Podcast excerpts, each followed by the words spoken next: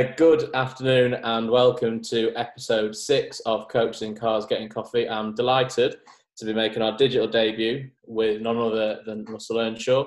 Um, today we're going to be talking about game design in coaching. Um, but before we crack on to today's topic, Rusty, do you want to give yourself a bit of an introduction? I'm sure a lot of people know you are, and just a little bit on uh, how we met and why we're doing this podcast. Um, yeah, cool. Uh, digital debut, excited about that. Um, I am Russell Earnshaw. I was born in Middlesbrough in 1975. Uh, I went to school and then university, and then played a bit of rugby, did a bit of coaching, uh, do a bit of coach development now. Uh, I work alongside John Fletcher and the Magic Stig with Magic Academy across lots of organisations, one of which is British Hockey. So I do a bit of coach development across numerous uh, areas. I'm pretty cool people to work with. Um, and one of the people I met was you. So mm-hmm. I think we probably met up at Lilleshall, if I'm right. That's right, yeah. October time and some next stuff. Uh, and you came across as very curious and interested, and we just chewed the fat around coaching, and the rest is history. Yeah, perfect. So, uh, as we got talking around various things, coach, and I had a couple of questions. I saw this thing popping up on Twitter that you and some of the guys that you work with are engaging with the stuff around video game design and those principles in coaching. And you were good enough to invite me along to a day at Magdalen College in Oxford, which was predominantly rugby, but I, I disguised myself pretty well. Um, but yeah, the opportunity for you to talk on this podcast about what those what those principles are, uh, where this body of work comes from, and, and how it's making an impact in your coaching world. Yeah, and, it, and I must add, it's it's made a significant impact, and you definitely did a good job of pretending you were a coach. Uh, some of the kids were blissfully unaware whilst you were coaching. um, yeah, look, it's, I mean, obviously, uh, I connected with Amy Price a long time ago. She was doing some real interesting work on this. She came up and did a conference for us, and I was fortunate enough to be coached by her. I thought it was pretty cool. It had big impact on me. Uh, we did a podcast with her. She's subsequently released some some good material, some stuff she did with the ECB, and and some of her papers around video game design. And uh, although I've been calling it gamification, Amy's told me she's cool with that. However, I get that people get quite nerdy around words, but uh, I can I can live with that. So yeah, it's I mean it's down to Amy really.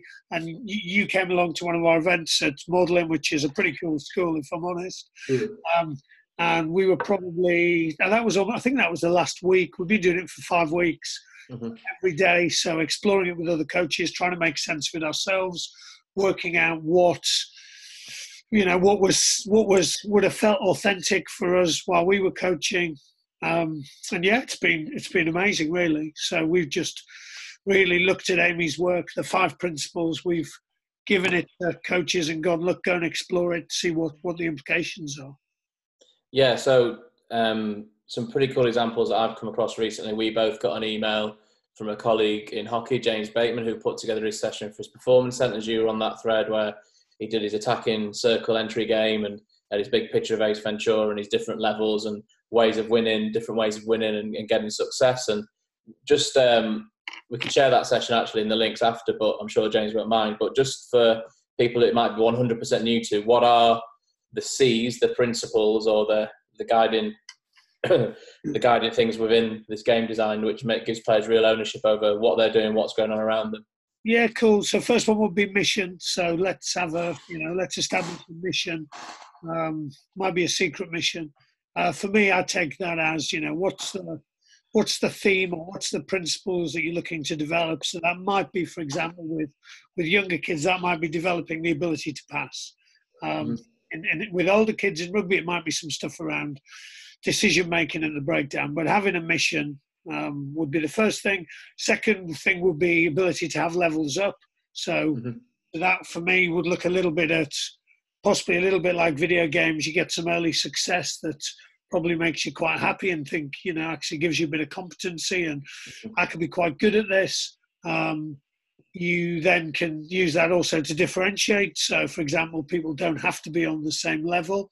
Um, I've translated a bit into the classroom with the help of some kids, and they've they've found that really useful in the classroom. They actually spoke about things like if I was on level five in the maths classroom, I could move up to level six by helping out someone else on another level, right. which for me is pretty cool. So missions, level ups. Uh, next thing would be superpowers. So actually, if you think of like computer games, if you're if you're at the back on Mario Kart, then something happens. You know, yeah, you get a rocket, yeah, you get a rocket or a mushroom or whatever it is, and makes you go quicker and you stay engaged. So I see superpowers really as allowing people who wouldn't necessarily be able to access the game the ability to access the game. So right.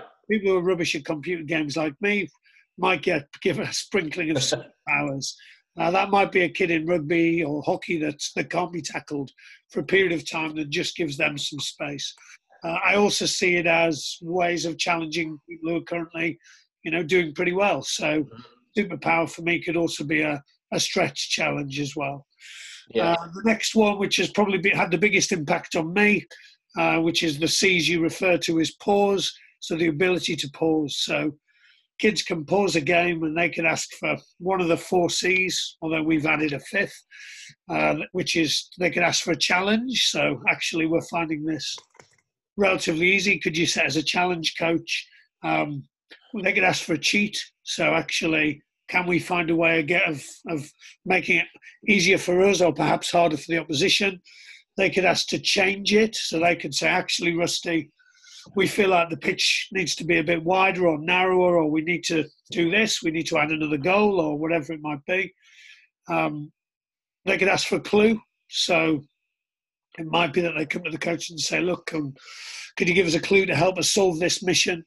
Uh, and we added five celebrate. So actually, we, we wanted them to pause to celebrate good stuff other people did. Uh, and Amy's given me a, a virtual high five for that, so I'm, I'm taking it. So you're taking the fifth one? I'm taking the fifth one, yeah. And then the last one was saving progress. So in a computer game, you, you don't go back to level one. So as we often see in coaching sessions, you don't get all the way up to you know a, a, game at the end and then go back to to zero. In the maths lesson, we don't do differential equations, then start doing one plus one equals 2 mm-hmm. So you save progress. And I've some of the stuff we've translated that as has been banking. So we might yeah. a, try in rugby and it's worth five points. The next try, if we turn and burn, would be worth an extra 10, but we would lose the five. So we actually start to introduce some some thinking, some decision making around what's the score in the game? Do we need the points?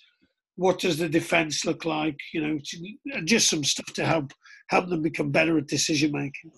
So the day I was there at Magdalen, they were a good a good group of lads, but um, and they, they were very engaged. They were, it was a noisy pitch, probably most probably anyway. In their normal training environment, they'd be happy to talk, happy to give each other feedback. But what is the impact that you've seen on pitches when you've been trying this, and the coaches that you've interacted with on your uh, roadshow stuff for the RFU? What's the the feedback been like? What are the differences in the in the players been that you've seen firsthand?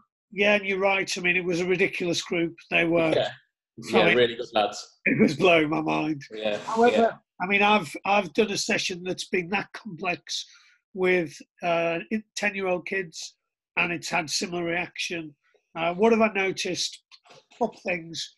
Kids love pauses, so I've asked every kid would you pause lessons if you could? And and actually, someone said to me the other day, I do pause lessons.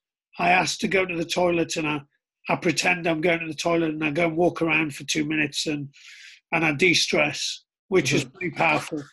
Um, so the pauses, the fact that the kids call pauses, they understand it, they start to think metacognitively has been a big impact for me. And the reality is, I probably look back on my previous 20 years and go, I've been missing that from my coach. Yeah. Uh, the second thing is probably the coaches have had to understand there's some slightly different skills.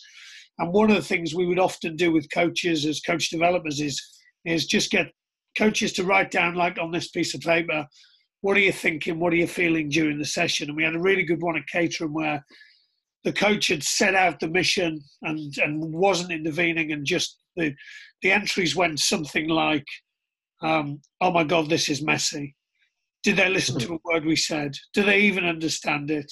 I really want to intervene. Oh, wow, that was a good pause. And so, actually, what we ended up with was a coach who'd almost written down the, how they were thinking, how they were feeling.